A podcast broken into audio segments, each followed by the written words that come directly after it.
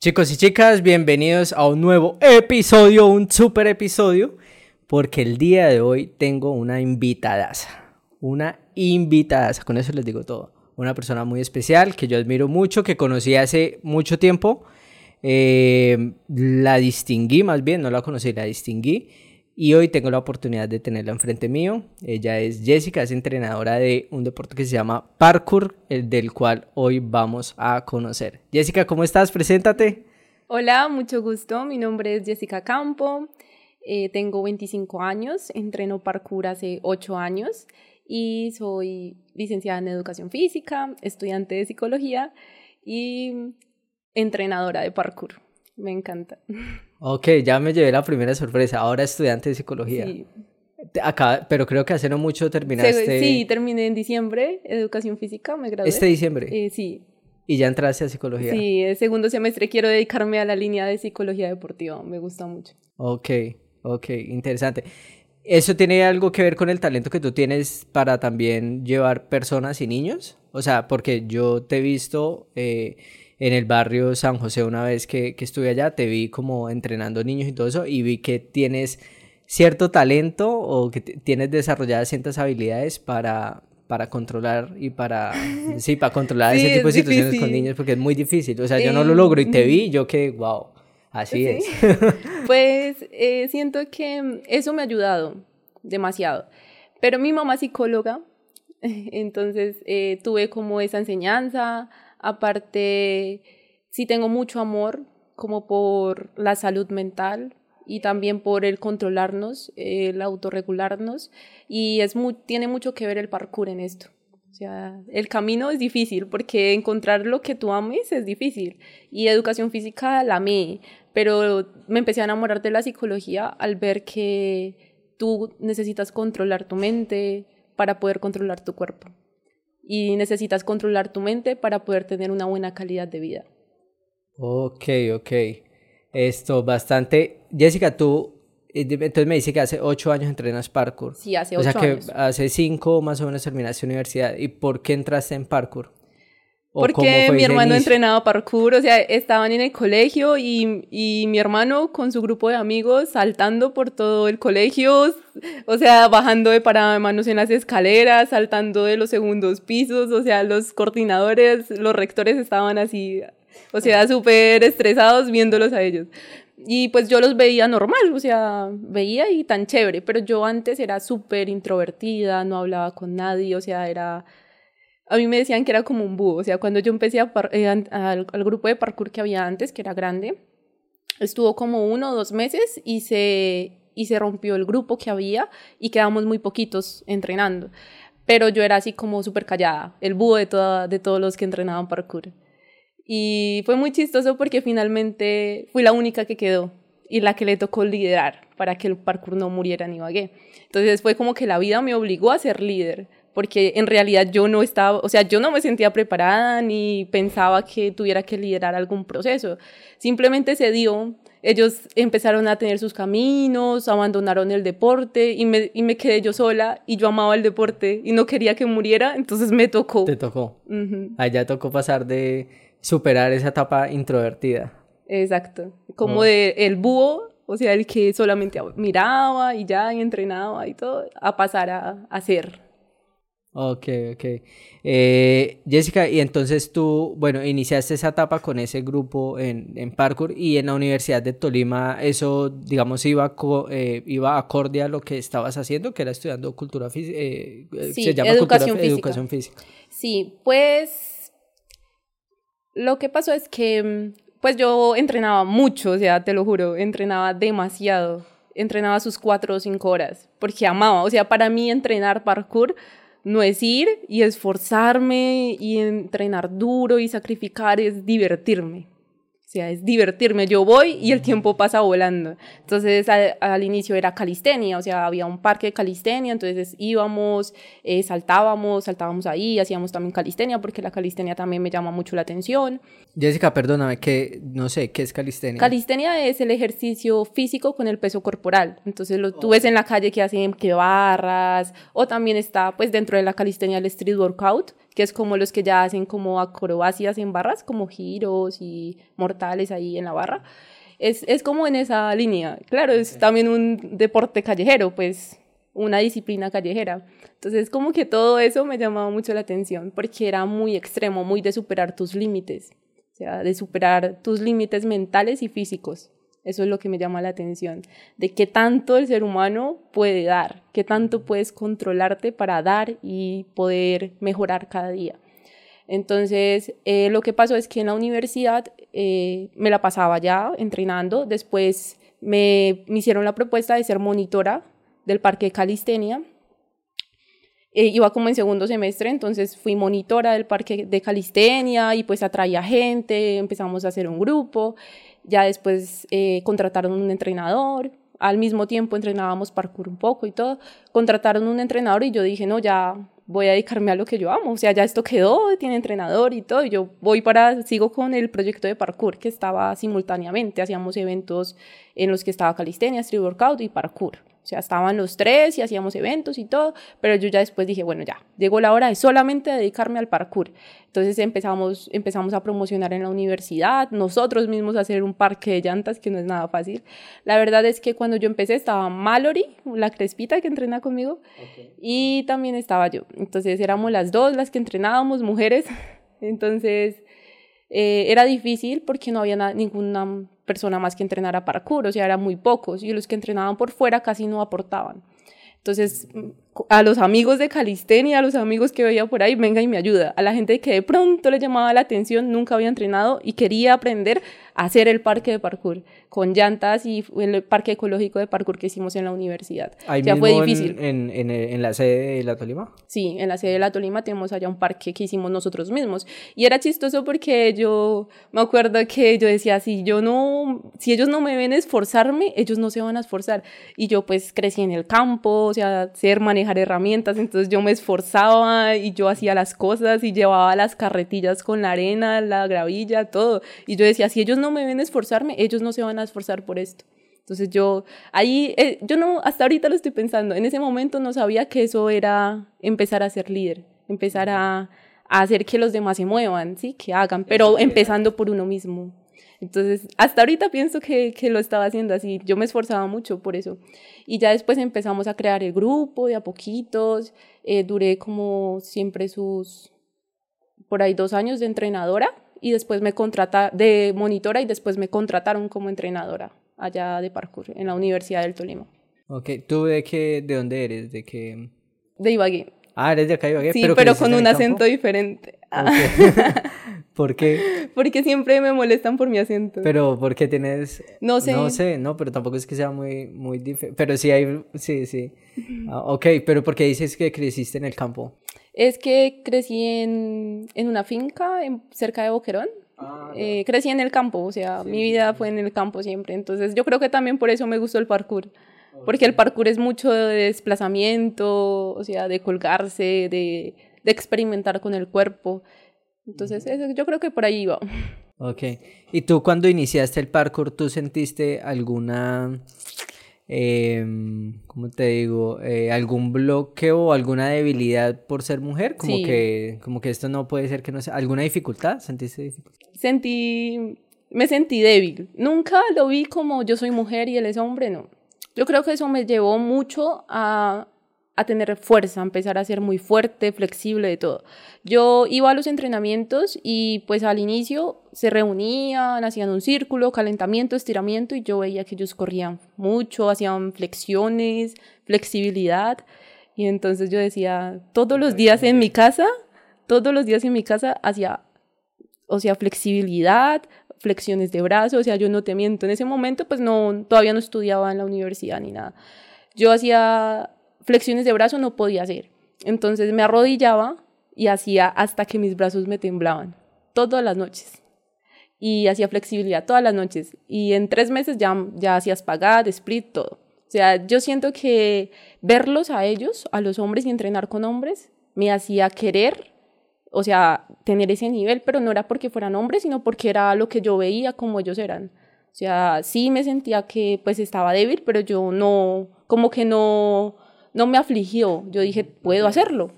Si ellos lo hacen, puedo hacerlo. Entonces, con disciplina y constancia, una mujer puede hacer lo que se proponga. O sea, eso antes te inspiró. Como Exacto. vamos a No, no me afligía, no me sentía así tímida. No, yo decía, si ellos lo hacen, entonces tengo que esforzarme. O sea, si ellos lo logran, yo también puedo y tengo que esforzarme. Pero eso solo se consigue con disciplina. Con disciplina. El parkour casi que es un deporte nuevo, ¿no? O sea, es muy viejo, o sea, es viejo, pero digamos que hasta ahorita es que se empieza a ver un poco más... ¿Te cuento la historia? Sí. ¿Sí? ¿De dónde nació y bueno... Tenemos todo el tiempo del mundo. Eh, el parkour, pues, es difícil saber exactamente cómo nació, pero sí se, se cree mucho que nació es por el método natural de George Hebert, que él, es, él era una persona que llevaba, que hizo ese método, o sea, empezó a mirar tribus africanas para ver ellos cómo, o sea, por qué eran tan buenos, eran muy resistentes, eran rápidos, eran fuertes, tenían todas las cualidades que uno quisiera tener. Entonces, en ese momento de guerra, eh, lo que, que era como 1913, 1813 empezó, él empezó a estudiar ese, toda, toda esa parte. Y y lo que él hizo fue estudiar tribus indígenas de África y empezar a coger todos los movimientos que ellos hacían, como lo era escalar, correr, cargar, toda la parte de lucha o defensa personal, de nadar. O sea, realmente eh, hay muchas familias que ellos trabajaban y todas las técnicas las empezó a llevar a, la guerra para las personas de Francia, para los, toda la parte de los ejércitos de Francia ellos empezaron a usar ese tipo de técnicas para desplazarse mejor, para ser más efectivos en la guerra y después esas técnicas las llevaron a lo que son los bomberos. Entonces uno de esos bomberos eh, cogía esas técnicas y el hijo las llevó a las, como a las calles. Ellos no sabían que era parkour, ellos no sabían que era método natural, ellos no sabían nada. Ellos simplemente siguieron como, como una trascendencia, como una evolución que hubo de técnicas para la guerra. ¿Sí? que la utilizaron los bomberos y después ellos las empezaron a llevar a la calle para saltar, para divertirse. ¿sí? Entonces realmente no tenían conocimiento de que, de que era algo que se había estudiado y que se había implementado hasta en los colegios. Se implementaba en los colegios donde tenían su pista, una pista de obstáculos para que ellos lo superaran y aparte tenían una, un lugar que, que, se llamaba método natural para superar obstáculos en, en la naturaleza. Entonces no se sabía, pero lo empezaron a implementar porque lo llevaron a los bomberos y después un hijo de esos bomberos empezó a llevarlo, que fue David Bell, que es el más conocido, el creador del parkour, y le puso el nombre de parkour. Y comenzó a llevarlo a la calle. A la calle, ellos subían edificios, ellos saltaban, o sea, era muy un deporte callejero, pero era más por diversión. por, por salir y hacer algo en la calle, o sea, ellos eran felices haciendo eso. Ya después hicieron una película de Yamakasi que se presentó en el 2001 me parece. Y, y, esa película hizo que se revolucionara, se revolucionara todo. Entonces, y después salió otra película que fue con el protagonista de Rápido y Furioso. ¿Vin Diesel o, el otro, o La Roca? No. Eh, Vin Diesel, el calvo. Bueno, vos son calvos. No, el monito. Uno ah, el monito, el que murió. Sí, el que murió. Eh, con él tiene una película de David Bell, que es mm. Distrito 13. Eh, y después de esa película, toda la gente viendo videos, empezando a entrenar parkour, ahí es cuando el parkour como que evolucionó y surgió y todo, y se volvió súper conocido. Entonces sí lo entrenan mucho. O sea, hay eventos que hacen a nivel nacional, por ejemplo en Medellín, antes de pandemia iban 500 personas a un evento de parkour y no era competitivo. Era solamente de ir y entrenar y a conocer gente. O sea, no era nada competitivo. Eso me encanta. Hasta el 2019 se empezó a volver competitivo porque la Federación Internacional de Gimnasia eh, le solicitó, pues compró el nombre de parkour. O sea, ella lo quiso para... Porque el parkour es vistoso, porque el parkour es divertido, porque sería algo nuevo para ellos también. Entonces compró, compró esos derechos del parkour y lo incorporó dentro de una modalidad más. Entonces ahora es una modalidad del parkour y ya hacen nacionales, mundiales, ya está federado como deporte. Ya tiene su reglamento, todo. Y hacen competencias, o sea que sí, ya están competencias. Desde sí, desde hace, ya hicieron el primer nacional, este año va al segundo, van a hacer el segundo nacional. Ok. ¿Tú has estado ya en competencias? Yo no alcancé, por la lesión no pude. Ok, que ya no pude intentar. Más sí, no alcancé porque no alcancé a estar en el primero. eh, Mallory sí estuvo, le fue súper bien, quedó subcampeona en el nacional y también fue a un mundial ella. Eh, y es así mi compañerita de entrenamiento, entonces me siento muy orgullosa. Y es de acá gay y todo. Y pues yo sí espero cuando me recupere, quizá el otro año, mirar cómo están las cosas para competir. Qué chévere, pues ojalá se te den las cosas y puedas hacerlo. Pero sí, eso te cuento más o menos de cómo es la historia. Qué chévere. Entonces, tú iniciaste, digamos, también con, tu, con Mallory, ¿se llama? Sí, Mallory. Iniciaron las dos y junto con un grupo de... Creamos el grupo en la universidad principalmente. Hacíamos, eh, participamos en estímulos de la alcaldía, en tres estímulos nos lo dieron.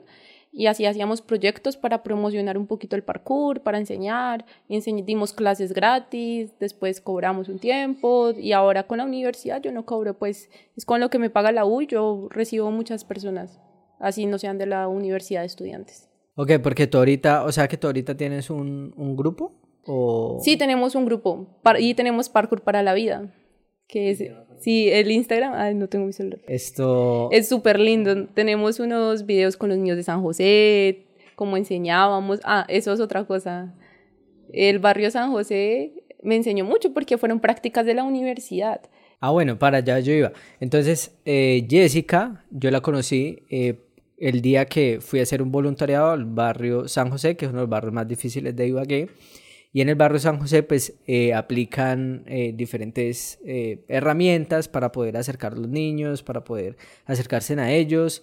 y entre esas el fútbol y el parkour. Y entonces ahí fue cuando yo te conocí. Y entonces, ¿cómo fue que tú llegaste allá, hasta el barrio San José, y que conociste también a Emilio y, empezaron a trabajar? Pues fueron por prácticas de deporte social comunitario. Llegamos y pues fútbol. Y yo, bueno, está bien, fútbol. O sea, no me gusta, pero bueno. Y, y, llegué pues enseñando, haciéndole recreación y, me, y pues los niños son muy lindos porque ellos te empiezan a preguntar tú qué haces, tú, ¿sí? Y me empezaron a preguntar y yo, no, yo, yo entreno parkour. ¿Y qué es eso? Y, ta, ta, ta. y yo les mostré, les, les mostré movimientos, ay, yo quiero, yo quiero. Y yo, pues vayan y le preguntan al profe si él nos deja. Y yo les enseño. Y ya les empecé a enseñar y todas las veces que iba pedían parkour. Entonces así fue que empezó el grupo. O sea, fue orgánico, básicamente. Yo no sabía, yo, eh, yo pues vayan porque estamos en fútbol, ¿no? Pero vayan y le preguntan si podemos dar parkour. Y sí. Y de ahí viene el proyecto Parkour para la Vida. Y de ahí creé, como en la alcaldía necesitaba un nombre, y del proyecto para, para mm, justamente yo los primeros proyectos que hice era de estímulos a los que apliqué eran para los niños yo decía ellos necesitan algo sí de pronto buscar y encontré eh, los estímulos eh, de la Secretaría de Cultura y yo esto nos conviene para los chicos entonces ahí mm, ahí fue que empecé a aplicar y necesitaba un nombre y yo dije Parkour para la vida es lindo porque es un proyecto social, un proyecto que inculca a una persona a ser mejor. El deporte de por sí eh, promueve mucho los valores, promueve mucho la regulación emocional, promueve mucho que las personas de verdad cambien su estructura, porque por ejemplo Piaget, la teoría del aprendizaje, él habla de que cualquier actividad que tú hagas va a ser como aplicable a otras áreas de tu vida. O sea, cualquier cosa que tú hagas te va a enseñar realmente en la vida, en otros momentos de la vida. Yo antes pensaba, uno supera obstáculos en el parkour, pero uno piensa cuando entrena parkour, nosotros no solo superamos obstáculos en la vida real, sino también en la mente y también en la vida. Sea, ya tú empiezas a aprender que como te caes, te tienes que levantar y seguir, que cuando tú tienes miedo, tienes que saltar, que cuando tú tomas la decisión, tienes que arriesgarte con toda y no te puedes arrepentir. O sea, son cosas que no solamente aprendes en el deporte, sino que según teorías de aprendizaje, tú las aplicas a tu vida y eso te queda para el resto de tu vida. Entonces, no solamente el parkour, sino cualquier deporte, y no solamente el deporte, sino muchas actividades, como lo son las artísticas, como lo es la música, como lo es el cultivo de plantas. O sea, las personas que cultivan plantas tienen demasiado aprendizaje porque aprenden a ser pacientes, aprenden a perder a veces cultivos o, o que algo se muera. O sea, es súper lindo porque cada actividad te va a enseñar un poquito más. Wow. Y creo que tú eres eh, fiel, digna representación de lo que estás hablando precisamente, porque superaste como el tema de, de, ser introvertida, eh, pasaste a ser líder, eh, como que también superas miedos de todo lo que tenías en un inicio.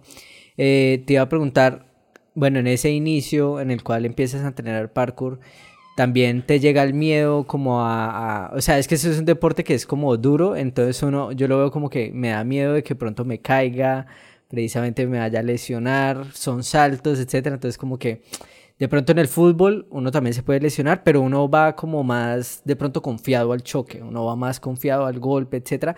Pero ya si tú me dices hay que saltar de punto A a punto B y bien largo, uy, ya, ya siento más miedo. ¿Tú sentiste eso? Sí, uno como que dice, no, no es como superar el miedo, es aprender a controlar el miedo. Digamos, a veces yo hacía mucho, me encanta el equilibrio en alturas, en barandas y todo, y tú te mareas, o sea, te da vértigo, te da de todo, pero después tú respiras y das el primer paso y se va. O sea, cuando tú te arriesgas y tomas la... Es más, antes de todo el miedo que sientes que después. Cuando tú ya arrancas, se va. O sea, se va. Es como que no dejas que él te domine, que domine tu mente. Si simplemente creas como ilusiones de va a pasar esto, va a pasar lo otro, pero eso es otra cosa en el parkour. Nosotros aprendemos mucho. Si piensas, bailas, no vas a saltar. O sea, tú te tienes que subir ahí y tirarte. Porque si tú empiezas a pensar y eso y lo otro, no, no, te, empiezas a pensar cosas de, de las posibles caídas que vas a tener. Eh, el 90, creo que es el 92 punto algo por ciento de las cosas que nosotros pensamos a manera un poco negativa que pueden llegar a pasar, nunca pasan. O sea, nuestra mente siempre está jugando, está jugándonos en contra. Ejemplo, no voy a salir porque me van a robar, me van a hacer esto, me van a hacer lo otro. Frente a los problemas ese me va a presentar eso, me va a pasar lo otro. Y al final resulta que nada de eso pasa. O sea, la mente siempre está jugando. Siempre, está predispuesta y creando situaciones que puede que no pasen. Entonces, yo digo que uno tiene que aprender a vencer los miedos, pero también ser muy consciente de lo que uno es capaz de hacer. Y ese es el problema de pronto de muchas nuevas generaciones, un poquito más impulsivas, de que todo tiene un proceso y tiene que ser progresivo. Entonces, tú no puedes empezar del primer día de parkour a saltar de un primer piso, porque te vas a lastimar. Tú no, primero tienes que aprender las técnicas más básicas de recepción, porque en el parkour tiene sus técnicas y por eso es que una persona puede saltar de un primer piso hasta de un segundo piso y puede que no se lastime ni se lesione, porque son técnicas a nivel biomecánico que genera que, que tú realizas con tu cuerpo para que realmente esa energía se pueda disipar y no tenga impactos e implicaciones como romperte un hueso o un ligamento. Tú tienes que aprender a recepcionar primero, tienes que aprender a hacer los saltos básicos y de ahí ir escalando de a poquitos. Primero hacerlo en algo bajito, porque puede ser saltar un metro de distancia, como en un salto con dos pies, por ejemplo, se llama salto de precisión, o puedes hacerlo en 10 metros de altura, ese mismo metro, y no va a ser lo mismo. Entonces tú no puedes hacer de una vez eso es, o sea, con 10 metros de altura. Tú primero tienes que hacerlo abajo e ir escalando. Esa es la mejor referencia del parkour. Tú no puedes hacer una mortal el segundo día, tú tienes que ir un proceso, tienes que estar acompañado, si te da miedo te cuidan tus compañeros. El parkour es muy de... es un deporte individual, pero es un deporte que necesitas mucho de otros, que te confianza, que puedas entrenar con otras personas. Es muy de tener compañerismo Ok, mira que hablando de, de ahorita del tema de los miedos, te confieso algo, yo creo que le creo, porque no sé, que le tengo miedo a las alturas.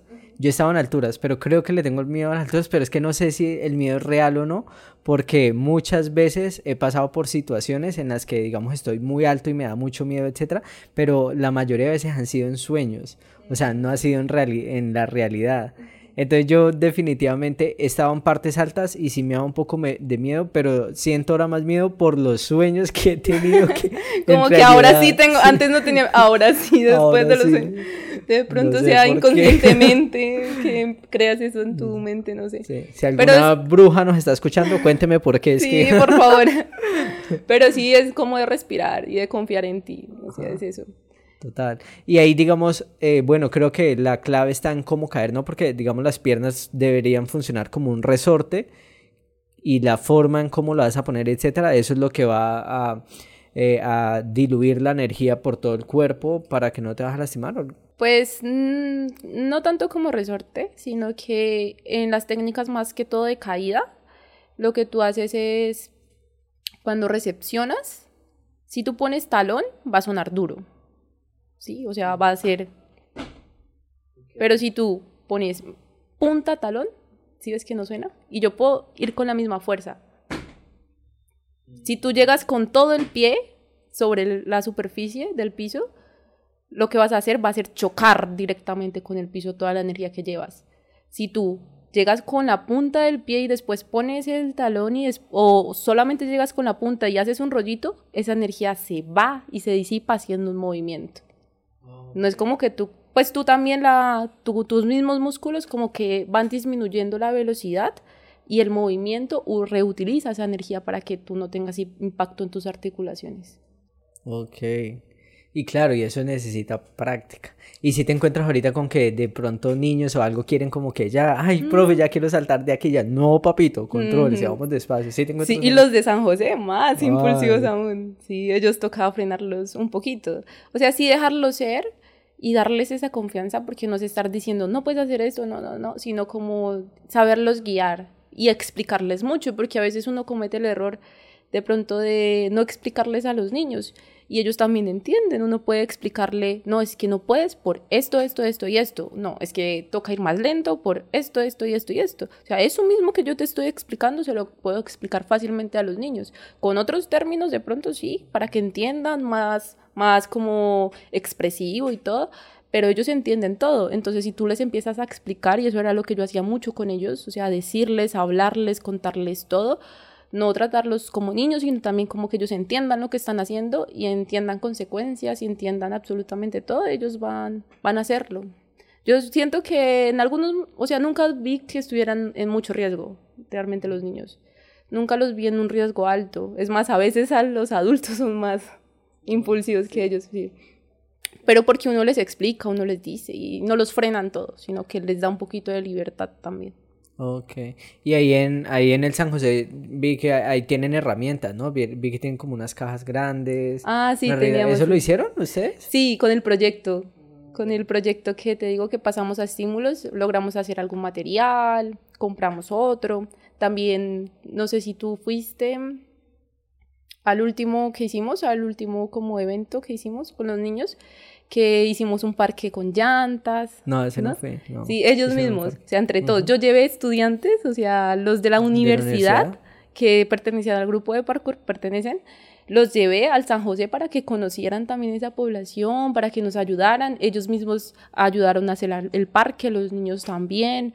Eh, los niños iban a coger piedritas, los niños los pintaron, o sea, súper bonita la actividad porque yo siempre decía que es muy diferente, o sea, uno le da significado a los espacios, uno mismo le da significado, puede que tú le tengas un significado, no sé, a una mesa en, en un parque, y yo veo esa mesa y yo veo que puedo hacer mil cosas de parkour ahí, y ellos ven ahí esas llantas y sienten que ellos las hicieron, que ellos las pintaron, y también que pueden hacer parkour ahí. O sea, está con un objetivo, entonces ellos ya le ponen un significado a ese lugar, algo para ellos no, solamente como un significado en palabras, sino un significado en sentimiento de lo que ellos han vivido, de lo que a ellos les gusta, de lo que experimentan. Entonces yo dije, eh, que ellos lo hagan es lo más importante. Nosotros vamos a estar ahí, pues obviamente cargando eso, diciendo cómo es, y, pero ellos van a ser el pilar fundamental para realizar ese parque y ellos lo tienen que entender. Es suyo, no es nuestro, es suyo, ustedes lo hicieron. Esa, esa era la idea. Y los chicos de la universidad ayudaron. O sea, es, trabajar con esa población es difícil. Es difícil, pero la verdad es que me gustó mucho y siento que me aportó demasiado. Y volvería. Tengo ganas de volver este año a darles clase. Toca organizar bien el tiempo. Y eh, bueno, bueno otra pregunta que yo tenía es el, el, la habilidad que, tiene con los, que tú tienes con los niños. La, también cómo la, la aprendiste, cómo la desarrollaste. Pues en la carrera hay un profe que se llama Gilberto, él, yo era demasiado introvertida, él me ayudó a superar, ir superando con la recreación. Entonces, él me enseñó mucho cómo a manejar, cómo a manejar el público, más que todo a expresarse, a hacer recreación dirigida con pequeños grupos. Eso me ayudó, pero el estar en la práctica con los niños, eh, con los niños del San José, porque yo realmente cuando más eh, practiqué y cuando empecé fue con ellos. Ah, no, mentiras empecé con unos niños de Boquerón, ahora que lo recuerdo. Tenía también un proyecto allá para enseñarles a los niños del colegio donde crecí. Yo decía, tengo que volver y tengo que aportar algo. Siempre he pensado así. Entonces estuve con ellos un año y después fue el proyecto de San José. al inicio daba mucho miedo, porque tú sales y es trabajar con niños, eran a veces 20, 30 en Boquerón, y, y era súper difícil trabajar con ellos. Eran, eran niños y me daba miedo que se lastimaran y me daba miedo lo que tú decías, que saltaran. Y ya después, cuando empecé a trabajar en el San José, sentí que tenía mucho para dar, que que los niños eran muy agradecidos y yo siento que el sentir que los niños son agradecidos es lo que más me impulsa a hacer las cosas. Entonces yo cuando estaba con los niños yo me divertía mucho, me divertía mucho más que estando con pues con mis compañeros y eso, porque sentía que ellos lo valoraban mucho, entonces el esforzarme, el intentar hacer cosas era más porque ellos llegaban y te abrazaban, pues tú sabes cómo son allá, te, te preguntaban cosas, se preocupaban por ti. Es más, en un evento que yo hice, un gran problema y es que yo me fui por, un, por unos almuerzos ese día y pues dejé a los chicos de la universidad y a todo allá. Y uno de los niños le sacó un machete a uno de los chicos de la universidad. Un niño de 10 años. Entonces, claro, pues yo no estaba. Cuando yo llegué, no, ¿qué pasó esto, esto, que, o sea, sí. Es que lo que pasa es que como que los niños estaban jugando con uno de los de la universidad y se le tiraron encima y llegó otro, el, pues el chico, uno de los niños y le pegó una patada en la cabeza al de la universidad. El de la universidad lo cogió y le dijo que no hiciera eso y como que lo cogió muy fuerte, no sé, no. Entonces el niño se fue por un machete. Y yo no estaba, o sea, yo, todos estaban así como, yo estaba por los almuerzos, cuando volví, no pasó esto, esto, no sé por qué, pero es como que me dio rabia y tristeza y mal genio, no sé, y me, y me salieron las lágrimas y los niños súper preocupados. Y todos súper preocupados y yo así como, no sé, es que fue difícil organizar eso. Organizar porque les llevé recreadores, les llevé, les llevé desayuno, almuerzo, eh, cada niño tenía su camiseta y sus zapatos, su par de zapatos. Entonces, como que eran tantas cosas, les decoramos, les llevábamos muchas cosas bonitas. Quería que fuera muy especial para ellos. Y, y, pasar eso, o sea, como que uno intentando que fuera algo, o sea, que saliera muy bien y siempre pasaba algo. Entonces se me salieron las lágrimas y los niños ahí como que súper preocupados por ti, o sea, como que de verdad sentí aprecio, sentí mucho aprecio por parte de los niños. Eh, eso es lo que más impulsa a seguir allá. Y yo siempre tenía ese pensamiento también por el profe Emilio, de abrir horizontes y de que cuando un niño está mucho en una situación es como si se cegara, como si viera su realidad y que esa realidad solamente es de esa manera como la está viendo. Entonces yo siempre, el estar en la universidad y todo el proyecto de la universidad que yo empecé como a, reforzar fue más que todo por ellos, porque yo decía, si, el, si ellos entrenan parkour y son muy buenos además, ellos podrían más adelante empezar a competir y tener becas deportivas para estudiar. Y yo pensaba era futuro para ellos. Y también por eso quería hacer como ese vínculo con la universidad, llevarlos y todo. Lamentablemente por la lesión, por el fallecimiento de mi papá, o sea, han pasado muchas cosas, el año pasado más que todo me pasaron muchas cosas y no pude continuar, pero la verdad es que yo quiero, o sea, yo quiero que el proyecto quede estable y que, y que ese proyecto sea a largo plazo, porque algo a corto plazo puede que les enseñe cosas, pero no les garantiza nada. Entonces, a, a, mí sí me gustaría que ellos siguieran en el deporte, en el que sea, y, pero que tengan un poquito más de oportunidades. Por lo menos competir, que tengan solamente una beca para estudiar, que el deporte no sea, no sea su gran objetivo, sino que su gran objetivo sea que salgan adelante en la vida, que puedan estudiar, que tengan más oportunidades y que simplemente ellos vean que sí pueden abrir el horizonte y ver que hay otros caminos por recorrer. Eso para mí es lo más importante que ellos aprendan. Total. ¿Y el niño que le sacó machete al otro, eh, te dijo algo después o tú hablaste con él? Eh, yo hablé con él, pero, pero ya estaba, o sea, como que estaba... Ellos tienen mecanismos de defensa, entonces era como, ellos nunca van a querer verse vulnerables. Por ejemplo, él era el niño más difícil de ese barrio, o sea, ese era el más difícil. Y él era el que más, el que mejor era en el parkour, o sea, el que le iba súper bien en el deporte. Entonces él, yo sí sentí que, siento que me respeta mucho, que me ha respetado. Entonces él como que estaba callado, sabía que la habían barrado, pero él no se iba a disculpar. Porque ellos empiezan a tener barreras. Ellos, o sea, su entorno es muy difícil. Ellos no pueden verse vulnerables en ningún momento. Entonces yo sí sabía que la había, él sabía que la habían barrado. pero él no se iba a disculpar. Igualmente se habló con él y todo, pero él, él era muy callado, o sea, él no, no decía mucho. Ya después en los siguientes entrenamientos sí se le dijo y se le exigía y todo, pero es muy difícil. Es muy difícil. Es, el proceso con un niño, por ejemplo, como él, es de años, es de tiempo. Eh, me acuerdo que algunos entrenamientos él me abrazaba, se le salían los cariños, porque, porque él siempre era bravo, era así como a la defensiva, y había momentos en los que se le salía a lo niño, y eso es lo que uno busca al ir. Entonces, que me cogía la mano, que me abrazaba, y él casi nunca hacía eso, pero habían entrenamientos en los que se le olvidaba que tenía que defenderse y simplemente podía ser niño, podía ser él. Impactante, toma, toma, toma, dale. Vea, yo llegué cuando llegó Jessica, yo, Jessica, ¿quieres agua o cerveza? Ay, no, yo quiero, eh, no, cerveza, Bueno, cerveza. Bueno. Ah, está bien, yo no me pongo nada. por favor, patrocínenos, patrocínenos.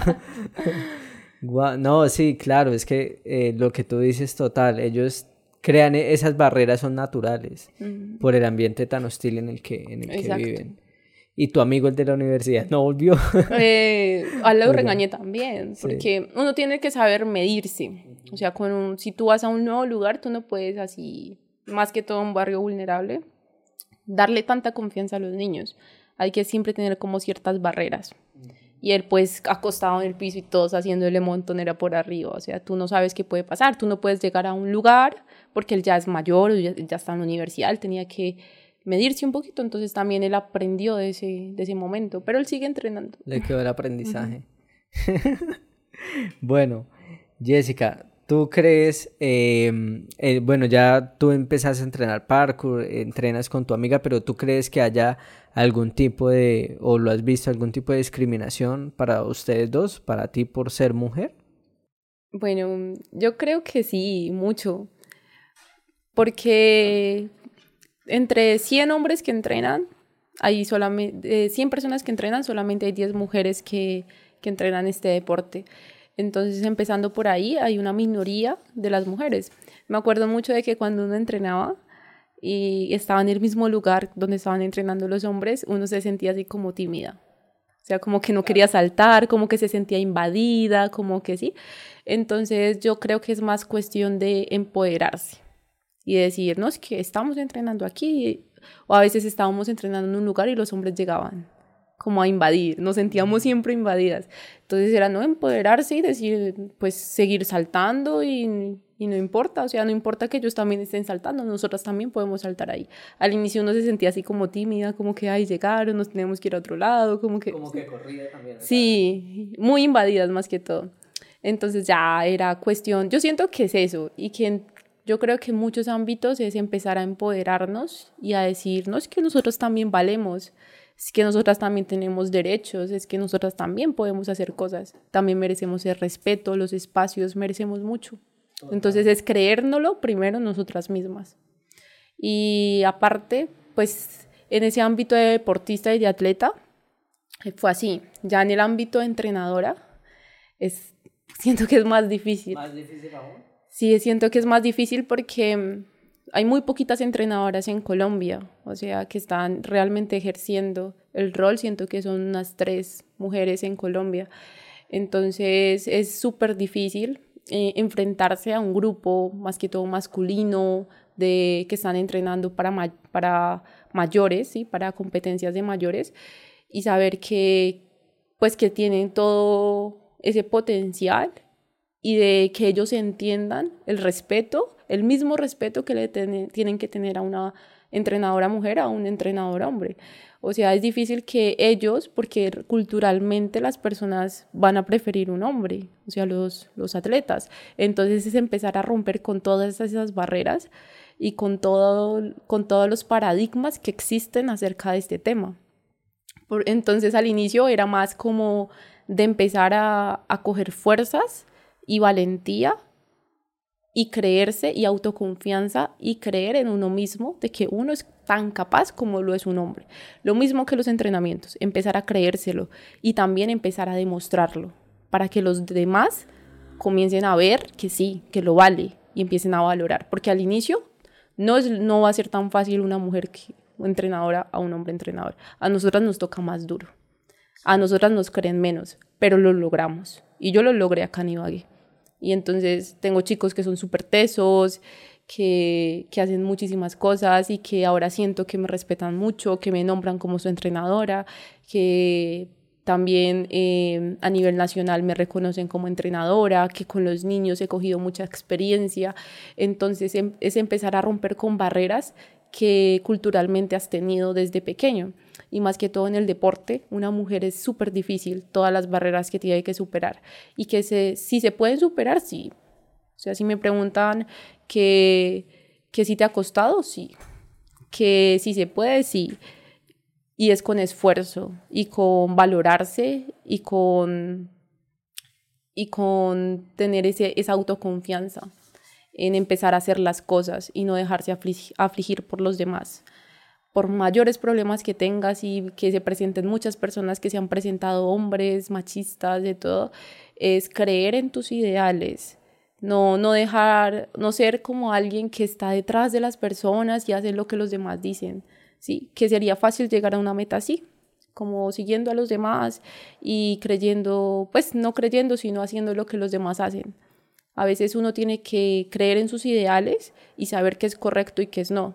Y que a pesar de que la forma que yo he escogido para seguir, pues para seguir adelante eh, es la correcta, siento que, mm, que ha sido difícil y que a veces lo correcto es muy difícil, pero tiene mucha mayor gratificación en la vida. Eso es lo que yo he sentido. Porque si se han presentado muchas personas machistas, que ha sido muy difícil, que uno puede utilizar el ser mujer y eh, utilizar su cuerpo para poder ganar cosas, pero es empezar a ser correcta y a valorarse uno mismo para salir adelante. Y yo siento que eso es lo más importante y en lo que uno se va a sentir realmente feliz al realizar y al obtener logros. Eso es como la respuesta. Tú has vivido, y, y, bueno, y dentro de tu experiencia también como, como profesora, ¿tú has vivido algún momento, eh, has sido víctima del machismo? De, digamos, alguna, alguien que te haya dicho algo como particular, que te como tú, no, usted no me venga a enseñar acá que usted, algo, ¿has vivido algo así? Siento que mucho de atleta, o sea, yo me acuerdo que llegaba a la universidad a entrenar y hacía cosas y cuando las hacía los hombres se sentían ofendidos porque ellos no podían y le dan más ganas de hacerlo, pero no porque yo lo hiciera, sino porque lo estaba haciendo una mujer. Eso me ofendía, eso yo decía, uff, o sea, chévere que a uno le dijeran, ah, o sea, ella pudo, yo puedo, pero uy, si ella pudo, que es mujer, yo puedo, ¿sí? O sea, es diferente como de pronto las expresiones que usas o como tú ves el comportamiento de una persona. Entonces, sí se ha visto mucho con de pronto las personas que entrenan conmigo, eh, ciertas, pero ahora el grupo que tengo es, tiene muchos valores, eh, los, también los quiero mucho, son muy respetuosos, entonces realmente eh, son muy buenas personas, no he sentido nada, o sea, ningún tema así como de machismo con ellos. Pero de vez en cuando hay personas nuevos que llegan, que uno se siente hasta acosada, ¿sí? Por, por cierto tipo de personas, entonces es lo mismo, empoderarse, que respeten y, y empezar a tener una actitud de, no, espere ahí, ¿usted con quién está hablando? ¿sí? ¿Ya?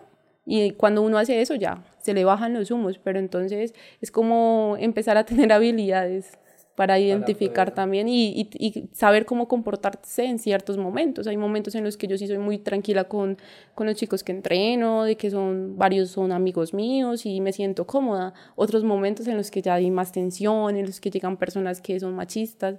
Entonces es como saber llevar cada situación.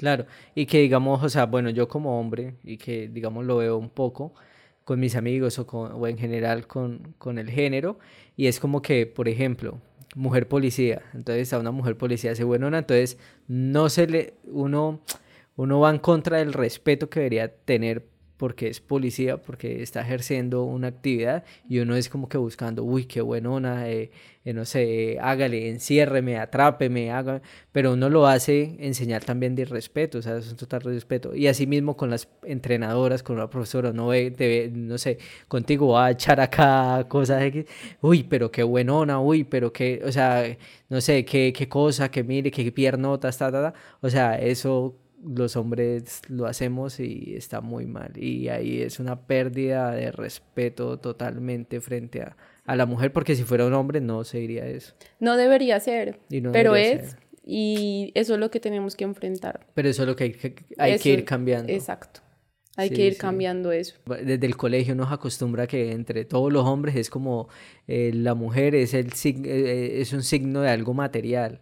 ¿Me entiendes? Y también de debilidad, o sea, por lo mismo de que los hombres son así como tan invasivos y como que se sienten como con el poder, hacen que las mujeres se sientan también así. Y desde la cultura familiar y todo, o sea, las mujeres tienden a estar un poquito más achicopaladas. Y yo siento que también el deporte me ha ayudado mucho a superar eso, como a creerme que tengo que confiar y que tengo que, que saber quién soy hacerme respetar y todo. Y porque siempre uno vive así como un poquito más tímida, afligida, pero no, hay que salir y hay que hacerlo. Total. ¿Y hay más, aparte de tu amiga, hay más mujeres que entrenan? Sí. ¿Sí? Pues ah, eso es lo chistoso. Justamente en este momento en mi grupo hay más mujeres que hombres.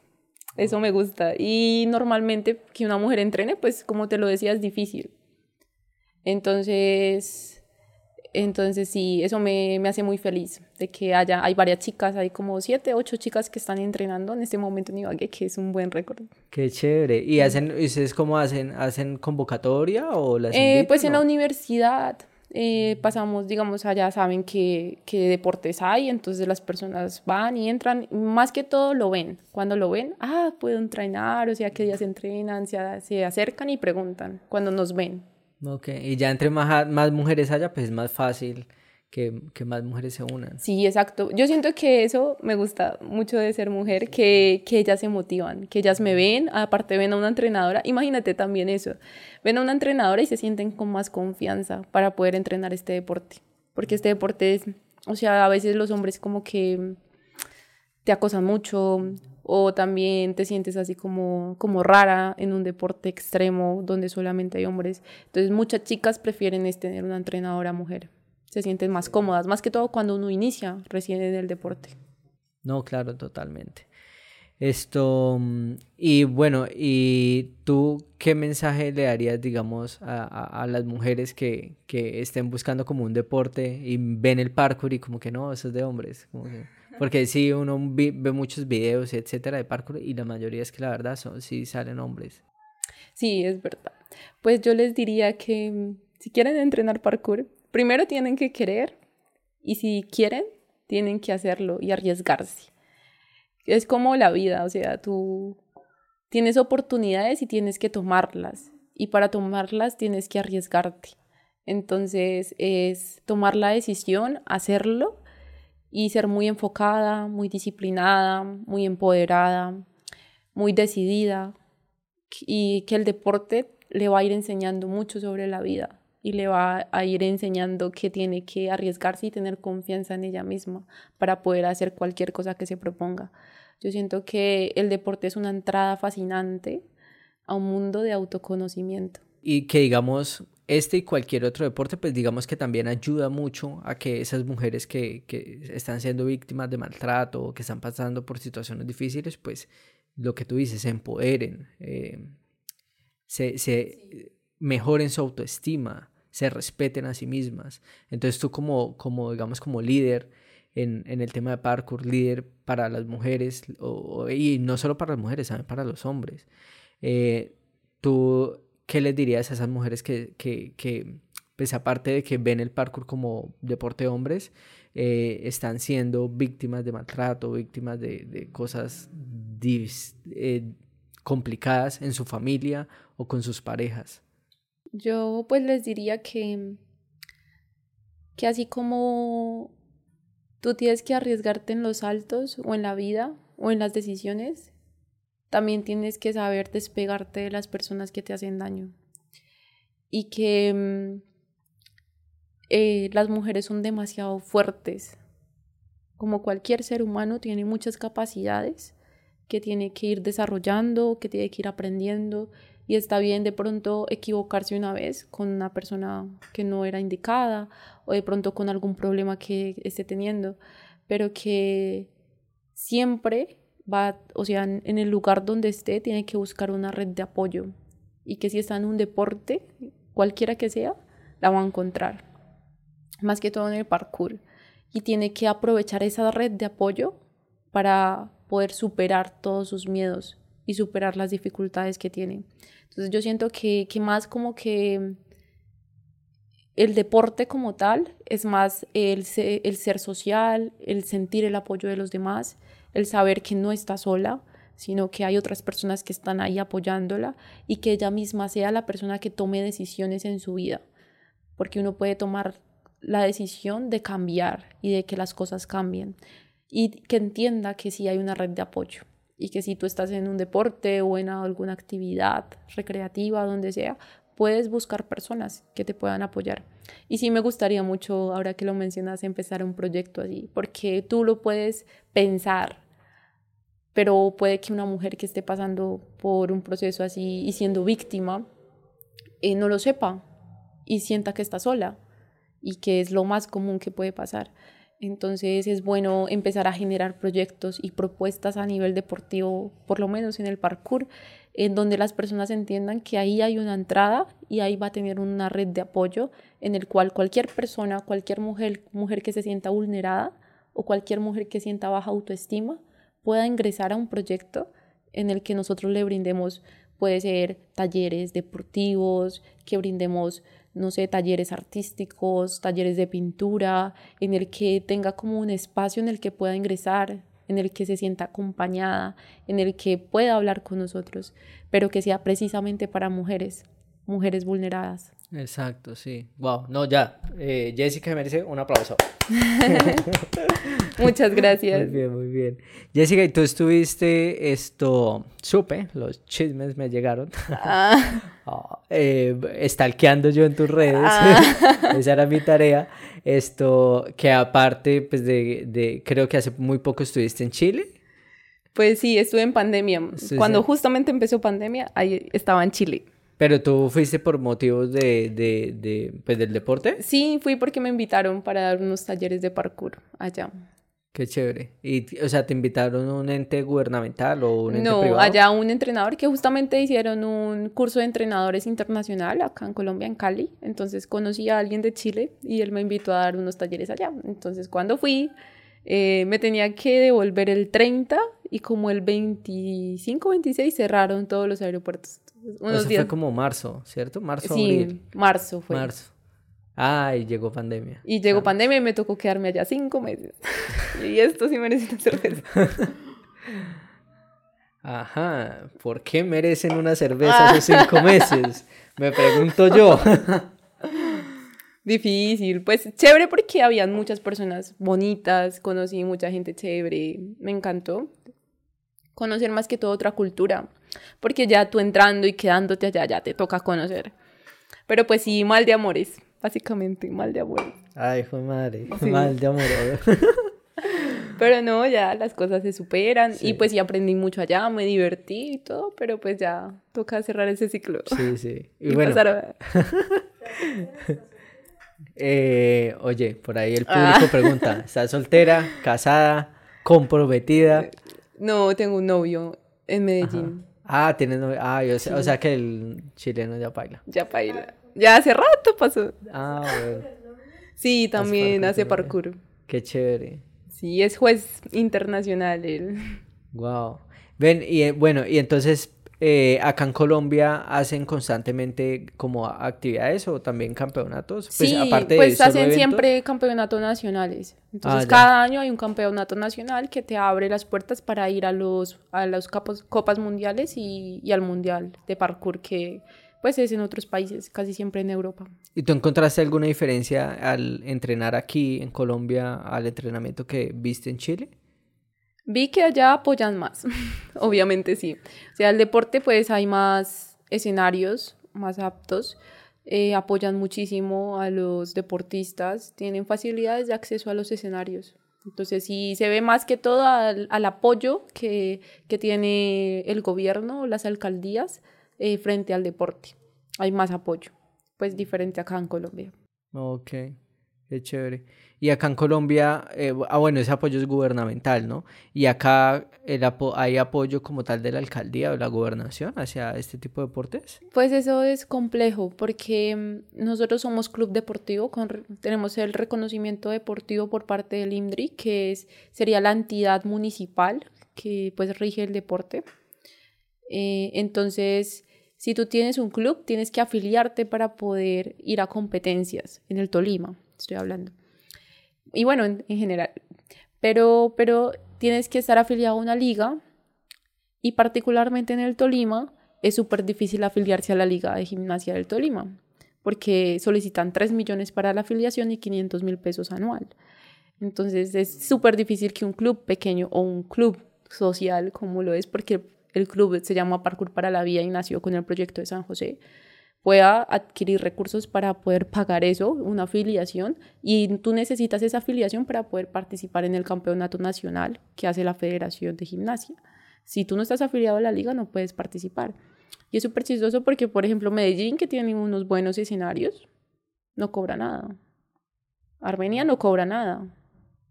Bogotá cobra menos que acá. O sea, es más que todo la, no te creo. Eh, Cali cobra como 150 de afiliación, algo así. Que cobra 3 millones. Qué horror. La Liga del Tolima. Qué horror. Entonces, entre 10 clubes que hay en el Tolima, no solo de parkour, sino de gimnasia, solamente hay como 3 afiliados. No, claro, ¿quién se va a afiliar con esos costos? Entonces, es más que, más que pagar, o sea, porque uno podría pagar, es lo injusto que es el hecho de tener que pagar esa cantidad. Entonces, eh, la verdad es muy complejo y, y, ha sido muy complejo para mí la situación del Tolima, porque por más que uno tenga los atletas y quiera mandarlos, no se puede. Y, y yo he querido irme y pues yo había representado el Quindi, eh, Antioquia, porque allá estaba haciendo los chequeos y todo antes de la lesión. Y pues iba a representar Antioquia porque yo en el Tolima no veía opción. Es más, estaba pensando irme para Antioquia como entrenadora, pero que quise seguir en el Tolima para poder terminar y culminar algunos procesos que, que quiero acá, como los niños, como la universidad. Pero sí he tenido muchas veces muchas ganas de irme, porque es difícil. O sea, es difícil uno poder surgir en el Tolima y poder promover este deporte y poder tener escenarios aptos. Y a pesar de ser club deportivo, a pesar de tener todo lo que debería tener, no se da nada porque simplemente no estoy adentro de una rosca y no todos pagan eso, solamente los que están afuera de esa rosca que, que siempre hay en el Tolima. No, qué horror. O sea, señores gobernación, ojalá les llegue el mensaje, pero... Y pues, y pues lo, lo, difícil es que Indeportes pues rige a las ligas y a, los, a las ligas. Y, y pues Indeportes no tiene nada que hacer ahí porque la liga es un ente privado. O sea, eso ya es más como de legislación. Entonces, Indeportes, por mucho, el Indeportes es el que apoya, pero la liga es un ente privado. Y la liga le da esos apoyos al que él quiere. Entonces puede que haya ya corrupción, no puede, puede que no, que Indeportes sí esté haciendo su trabajo y esté aportando y todo, y que sí haya apoyo, pero puede que la liga no quiera apoyar a los demás atletas y la liga la rige el Ministerio del Deporte y, la, sí, a, y a la liga la rige eh, los estatutos del Ministerio del Deporte, entonces ellos son los que tienen que decidir y todo. Y se han presentado tutelas y todo, pero no pasa nada. Nada. ¿Y tú crees que más adelante esto cambias de ciudad, cambias de departamento? Pues tengo que esperar a ver qué pasa. Por ahora. Por ahora quiero hacer un poquito más de esfuerzo acá. A pesar de que ha sido duro, quiero como seguir acompañando a los chicos y los procesos para que no mueran, porque el trabajo de un verdadero líder es irse y poder que continúen los procesos sin uno estar. Entonces sí me gustaría que por lo menos queden líderes, que, que, que ellos sepan, que trabajen, que no se mueran los proyectos, porque de qué sirve tú hacer algo y te vas y se muere. Entonces la idea es que las cosas continúen y sigan. Entonces por eso quiero hacer un poquito más de espera y continuar con algunos temas de Qué chévere, qué chévere. Mi admiración porque la, la, salida más fácil es uno irse. Sí. Y ya. Y sí, he tenido muchas ganas, pero no, quiero lucharla, lucharla un poquito más. Un poquito más aquí. Y más con el amor allá. Ah, sí. porque él vive en, en, en Él vive en Medellín, sí. Ok. Uy, claro. Esto, bueno, y mm, te llegó el problema de tu lesión. ¿Qué pasó? Me arrepentí en un salto. Y cuando me arrepentí, pues claro, puse el brazo y se me fue hacia allá. Entonces me luxé el hombro. Y fue hace dos años, bueno, año y medio más o menos. Y a los ocho meses volví a reincidir en la lesión por afanarme a competir. Entonces yo decidí pues parar un poquito, me hicieron la segunda cirugía y pues ya estoy en recuperación. Pero la verdad es que esa lesión sí me ha ayudado mucho a, a pensar muy bien las cosas, a no afanarme, a tranquilizarme, a valorar mucho como lo que tengo ahora. A veces el, el deporte y el alto rendimiento no te va a satisfacer de completamente. O sea, tú quieres obtener premios y recompensas y cada vez quieres más, pero cuando llegas a eso no vas a sentirte satisfecho. Algo así se siente ser deportista. Entonces es como, como saber em, aprender a valorar los momentos que estás viviendo y no afanarte por el futuro y por lo que quiero ya, ya, ya, ya.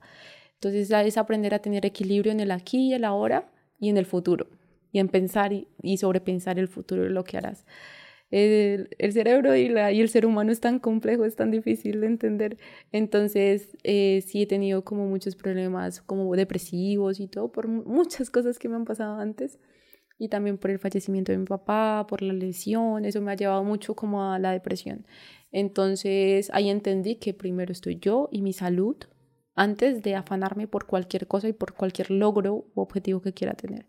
Primero está estar bien aquí y ahora y valorarme y valorar el tiempo que tengo y también que mi mente esté sana y esté bien y esté tranquila. O sea, no hay nada como la tranquilidad. Antes hacía demasiadas cosas, más que ahora, y me estresaba mucho. Y me daba bruxismo, que es apretar los dientes en la noche, y me daba de todo, y ahora ya estoy súper tranquila. Entonces es encontrar como esa tranquilidad y ya después empezar a tomar decisiones, pero entendiendo que tú tienes que aprender a controlar tus estados y tu emoción y no dejarte manipular del estrés ni consumir del estrés, sino aprender a entender que tú necesitas descanso y tu mente necesita descanso. Entonces ahí he entendido muchas cosas. La lesión, o sea, cualquier cosa que pase, que le pase a uno, es, tiene que ser un aprendizaje y tú tienes que aprender algo o si no te va a seguir pasando. Y yo siento que el haber reincidido es decirme eso, o sea, espere, yo estaba súper afanada con mi vida, yo quería competir, yo quería hacer esto, lo otro, irme para allá, o sea, tantas cosas, iba a abandonar todo. Y la lesión me dijo, espere. Y ahí entonces entendí, no, pues los niños, la universidad, las personas. Entonces ahí uno aprende, de, de cualquier cosa uno aprende. Y yo no estoy como brava ni enojada por haber, ni arrepentida por haberme equivocado ese día, sino que son cosas que uno tiene que aceptar y ver qué puede aprender de eso y qué sigue y no quedarse ahí. El parkour enseña eso, ¿no? A caer y volverse a levantar. ¿Y lo de tu papá y la lesión fue al tiempo? Eh, fue muy seguida. Muy seguida. Y bueno, y la lesión, o sea, fue que tú ibas a hacer un salto y te arrepentiste, o sea, o sea, que saltaste y no lo hiciste con la energía que era o algo así. No, salté y estaba distraída, pero aún así salté y vi que no iba a llegar bien, entonces me frené en el aire, como que me estiré y puse el brazo para caer, o sea, no caí como debería caer. Entonces simplemente en el aire como que me abrí y al, al caer puse el brazo. Y el, y el, brazo recibió toda la energía. El impacto, o sea, se luxó y volvió, entró y me siguió pasando al tiempo. Entonces, la, o sea, la primera lesión, o sea, la primera vez que me pasó, pues estaba, pues mi papá estaba bien y todo. Ya en la segunda fue que pasó lo de mi papá y también que reincidí y pues fue difícil. Entonces ahí, ahí sí tuve que como parar y decir, eh, regúlate, mira bien qué quieres. Eh, ahí fue cuando decidí estudiar psicología también, porque la verdad es que me gusta mucho la psicología y me llamó mucho la atención también cómo puedes ayudar a las personas mediante esto poder mejor tener una, una comunicación más asertiva, sentía una buena combinación y también para el área deportiva. Qué chévere. Esto, y bueno, ¿y te hicieron cirugía? Sí. ¿Te, tuvieron que hacer una cirugía? Cirugía abierta en Bogotá, me tocó. Ay, de verdad. ¿Y eso, eso te lo hicieron por EPS o te tocó a ti privado? Por EPS, pues fue rápido, la verdad. No sé por qué, pero gracias. Mm, fue rápido, o sea, fue tres meses se duró la gestión y los exámenes y todo, y a los tres meses ya me hicieron la cirugía. ¿Y fue dura la recuperación? Sí, Es difícil porque además manejo moto, tuviste. Entonces no podía manejar. Y mira que yo creo que el deporte me ha hecho muy independiente.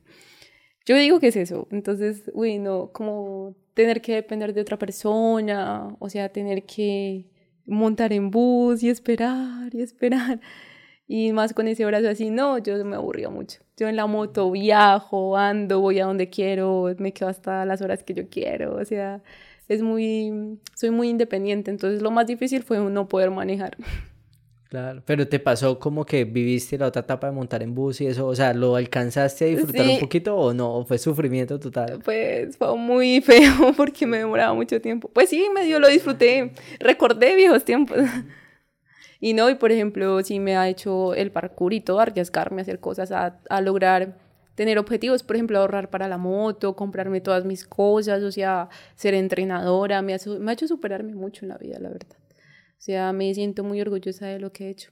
Bueno, ya voy a hacerte una pregunta con relación a eso, pero, y, pero antes, en el tema de la recuperación, doloroso también, muy doloroso, porque tienes que volver, creo que, a hacer el ejercicio. Sí, muy de, de, mucha constancia, pero más mucha paciencia. Pero sí, con fisio, o sea, yo tengo fisio y voy tres veces por semana, todavía sigo yendo. Entonces es como, como mucha paciencia, pero yo aguanto mucho el dolor. Creo que también es el parkour, porque los golpes que he tenido en el parkour son fuertes. O sea, más que todo golpes, no lesiones, pero sí como que a veces te pegas, te golpeas o tú tienes que aprender a resistir cosas, a resistir dolor. Entonces siento que, que resisto mucho el dolor. Entonces eh, no, no me afectó tanto esta segunda cirugía. Sí fue difícil, claro, más que todo por la, el estar quieta las primeras semanas, las dos, como las tres primeras semanas estar muy quieta, o sea, cualquier cosa dolía mucho. Pero no, se sabe llevar, o sea... Ok, qué bien. De, de que estuve, estudié en el SENA y eso, pues también yo full moto, etcétera, y como que qué terapia, montar en bus, transporte Ay, público. Sí, lo de tu lesión. Sí, esto, pero eh, no, luego resultó que empecé a viajar, empecé a cambiar de ciudades. Empecé a viajar para conocer, a cambiar de ciudades y entonces me empecé a encontrar con que tenía que usar transporte público. Entonces al principio era como, uy, qué fastidio, además el tiempo, etcétera, pero aprendí como a disfrutar un poco ese, ese, ese momento. Entonces como que ya llegué a un punto en que, en que, ya, en que ya no necesito una moto, o sea, no necesito transporte privado. Y entonces también he vivido el momento en que, en que he estado en carro, full 100% como que para arriba, para abajo en carro. Eh, pero luego entonces ya no hay carro y como que me doy cuenta como que los, los, las primeras veces como que qué difícil, qué duro, ahora tener que otra vez montar en bus o en taxi. Pero el ser humano se adapta a la final. Pero uno se adapta, uno se adapta totalmente a la final y por motivos de viajes y cambio de ciudades, o sea, siento que voy más, un poco más libre en transporte público, porque de todas maneras, el, o sea, digamos, al ir solo, pues me amarro un poquito un tema de una moto, un carro o algo así. Pero nunca creí, o sea, siempre que estaba en moto, pensaba yo como que yo nunca voy a montar en bus. Nunca sí, uno es así. o sea, primero muerto antes que montar en bus. Y ya después uno ya como que ya se acostumbra. Ah, sí. Sí, y bueno, esto, entonces viene otra pregunta que, que me parece interesante para mí y es tus ingresos. ¿Cómo vive eh, una persona de, de, de, este deporte? Mi papá me decía, me decía, ¿y usted no ha pensado cambiarse de deporte? Eso no le va a dar. Dice que, ¿por qué no se cambia de deporte? Y yo, no, es lo que yo amo. Y y de mis hermanos, o sea, todos son profesionales y todo, fui la primera en conseguir un trabajo estable. Y mis horarios los acomodo como yo quiero, trabajo tres horas diarias y yo puedo acomodar los horarios como quiera y no tengo un jefe encima mío. Y estoy siendo entrenadora de parkour haciendo lo que amo. Entonces, y gano bien, o sea, gano bien. No siento que gane mal, gano como 20 mil pesos la hora. Entonces, y aparte pues es un contrato fijo pues con la universidad, o sea, ahorita voy hasta noviembre, desde febrero hasta noviembre, noviembre teníamos contrato y pues todas las prestaciones o todo, o sea, es un trabajo súper bueno, la verdad. Por eso es que no me iba a Medellín tampoco yo. Allá es difícil conseguir algo así. De Colombia es la, soy la primera entrenadora de, de parkour en una universidad. Qué chévere. Así, Entonces ese, ese, es tu principal sostenimiento económico. Sí, ese es el principal. Ya, pues aparte soy monitora de la UNAT, porque allá estoy estudiando psicología, es, un, a distancia, y pues también soy monitor ahí. Entonces también tengo un ingreso y pues no tengo que, y así no tengo que pagar matrícula, son uno de los incentivos que tiene la universidad. Y, y ya, eso pues es como lo, las monitorías, que sí son un poquito exigentes de tiempo, pero trabajo desde casa, y los entrenamientos, que los organizo también de acuerdo a mi tiempo. Y pues también al horario de los chicos, como la mejor disponibilidad para ellos. Y entonces siento que que no lo he encontrado como un trabajo, sino que lo disfruto mucho, o sea, de verdad estoy ganando bien porque no es, no es un mal sueldo, o sea, no, no es como que tengo que trabajar las ocho horas esforzándome muchísimo por un mínimo, ¿no? Trabajo tres horas diarias y me siento súper tranquila y puedo seguir estudiando pues psicología, en monitorías, entonces me siento muy bien, siento que, que a veces es como un mito el decir el, estigmatizar algo, ¿sí? O sea, porque es un deporte extremo, callejero, ¿sí? ¿No? o sea, tú creas tu destino, simplemente es así, tú creas las oportunidades. En, en la universidad no había parkour, ni siquiera había alguien que entrenara parkour. Entonces, ¿qué hicimos? Crear una necesidad. Porque empezamos a hacer el parque, a demostrar que sí había gente que entrenaba y se creó una necesidad. Entonces, a donde tú vayas, puedes crear oportunidades para ti. A donde tú vayas. Eres grande. Porque cualquier persona en ese punto, digamos en la universidad en que no hay nada, o sea, nadie se va a meter a eso. O sea, cualquier persona piensa, no hay futuro. Y tú te fuiste en contra de eso. Voy a crear la necesidad. Sí. O sea, eh, mi admiración. Ah, gracias. y Ben, te quería preguntar, porque en varias ocasiones tú has mencionado pues el tema de lo que pasó con tu papá. Entonces, pues ah, esto, pues, no sé si lo quiero contestar o no, o de manera muy resumida, no importa, pero pues creo que ha sido, él ha sido una, eh, un punto muy importante en tu vida, ¿no?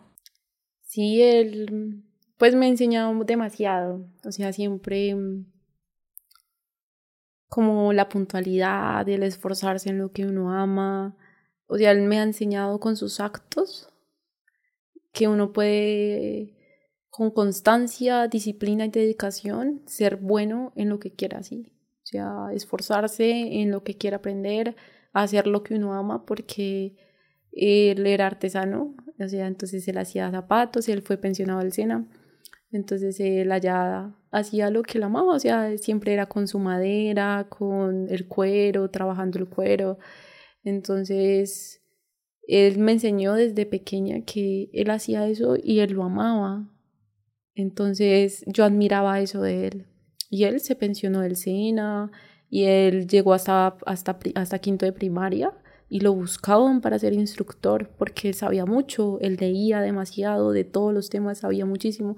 Entonces él me enseñaba que, que a veces uno, si se esfuerza, puede lograr muchas cosas.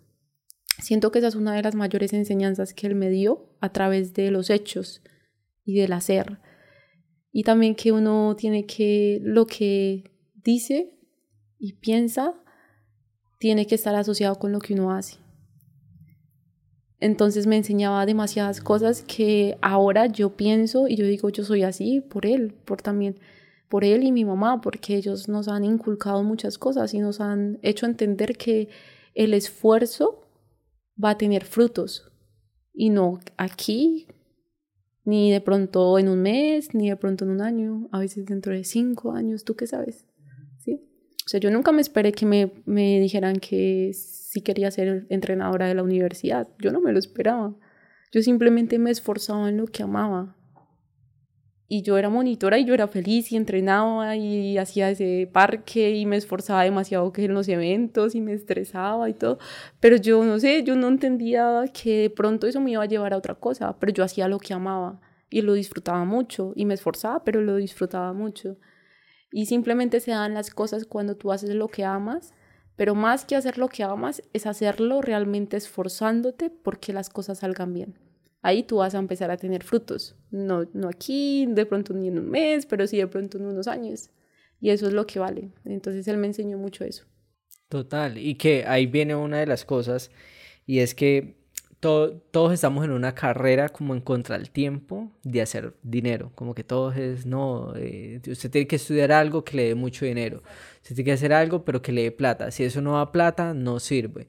Y creo que es algo bastante equivocado porque pues a veces como que em, trabajar o hacer algo solo por dinero, como que no, no, no es algo gratificante al final del día. Te cansas. Sí, te vas en algún punto, si no, tú no lo amas, te vas a cansar en algún punto. Y, y, y, eso no es garantía de éxito, de por sí, pues eh, el éxito, el concepto de éxito para ti es distinto al, al, mío. Para ti éxito puede ser, eh, no sé, llegar a ser profesora de la Universidad de Tolima, lo pongo como ejemplo. Para mí el éxito puede ser algo totalmente distinto. Para otra persona el éxito es comprarse un apartamento. Eh, para otra una gran meta fue tu moto, por ejemplo. ¿sí? Entonces sí creo bastante importante como que siempre uno debe tratar de hacer cosas eh, que uno ame, que uno quiera. Y creo que estamos en, una, en, un, en un gran momento de la humanidad en el cual mm, cualquier tipo de actividad puede generar ingresos de pronto no muy altos, o sea, depende de la actividad, ¿no? Unos muy altos, otros no tan altos, otros más bajos, pero creo que cualquier tipo de actividad lo puede generar, cosas que no se veían antes. Eh, trabajar de redes, o sea, cualquier tipo de deporte, por ejemplo, que no tenga ingresos por docencia, por, eh, por federaciones o por concursos o algo así, o por competencias, pues puede generar ingresos por redes, por ejemplo. O sea, creo que estamos en un excelente, un bonito momento de la humanidad en que, en que lo que quieras hacer lo puedes hacer y ya. O sea, mira cuánta gente se va a viajar en, en, moto y ya, y se van así. Y no importa, no, no quieren tener un trabajo fijo ni un apartamento, nada, quieren vivir su vida y ya. Y a la final es que eh, pues no sabemos cuándo vamos a morir. Y, y, pues, y es bueno ser felices. Sí. Buscar como esa felicidad, esos deseos. Pues suplir algunos, pero también valorar mucho lo que tenemos y es como esa, esa balanza que tenemos que tener en nuestra vida. Exacto, total. Y bueno, ¿y entonces tu papá murió el año pasado? En septiembre. En septiembre, ok. Y pues supongo que eso es una... yo no he pasado por eso, pero eh, no sé, eh, en sueños creo que lo he vivido.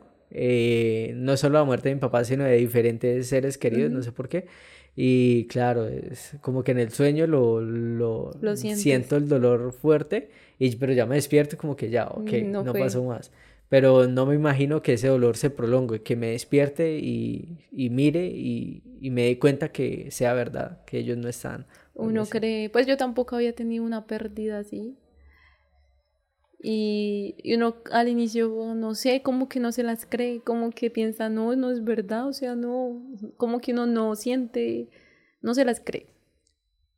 Y, y ya después uno empieza a extrañar el duelo, o sea, es pasar por ese duelo, aceptar todo. Es súper difícil. Es súper difícil, sí. Totalmente. Esto, bueno, Jessica, eh, bastante agradecido contigo por haber compartido este espacio con, con todos nosotros, eh, por tu tiempo, por tu puntualidad, porque algo que dijiste que te enseñó tu papá la puntualidad y wow, Jessica, repuntual. Habíamos quedado que en las 6 y a las 5 y 59 ya, ya había llegado, o sea, ya estaba acá, justo, súper puntual. No, muy agradecida contigo también, o sea, no me lo esperaba como que Marcela pues me, me, habló para ver si venía y yo, ve, ¿para qué será de pronto los proyectos de los niños? No pensé que viniera a contar la vida, la verdad estaba así como, no sabía que venía. Entonces igual muchas gracias porque me haces recordar cosas y me haces también reflexionar y es muy chévere poder contar. A veces las personas necesitan hablar y es muy bueno hablar y poder escuchar también a los demás. Total, totalmente. ¿Qué viene ahora para ti? Pues eso no se sabe. Puede que sí, que tengo ganas de salir del país.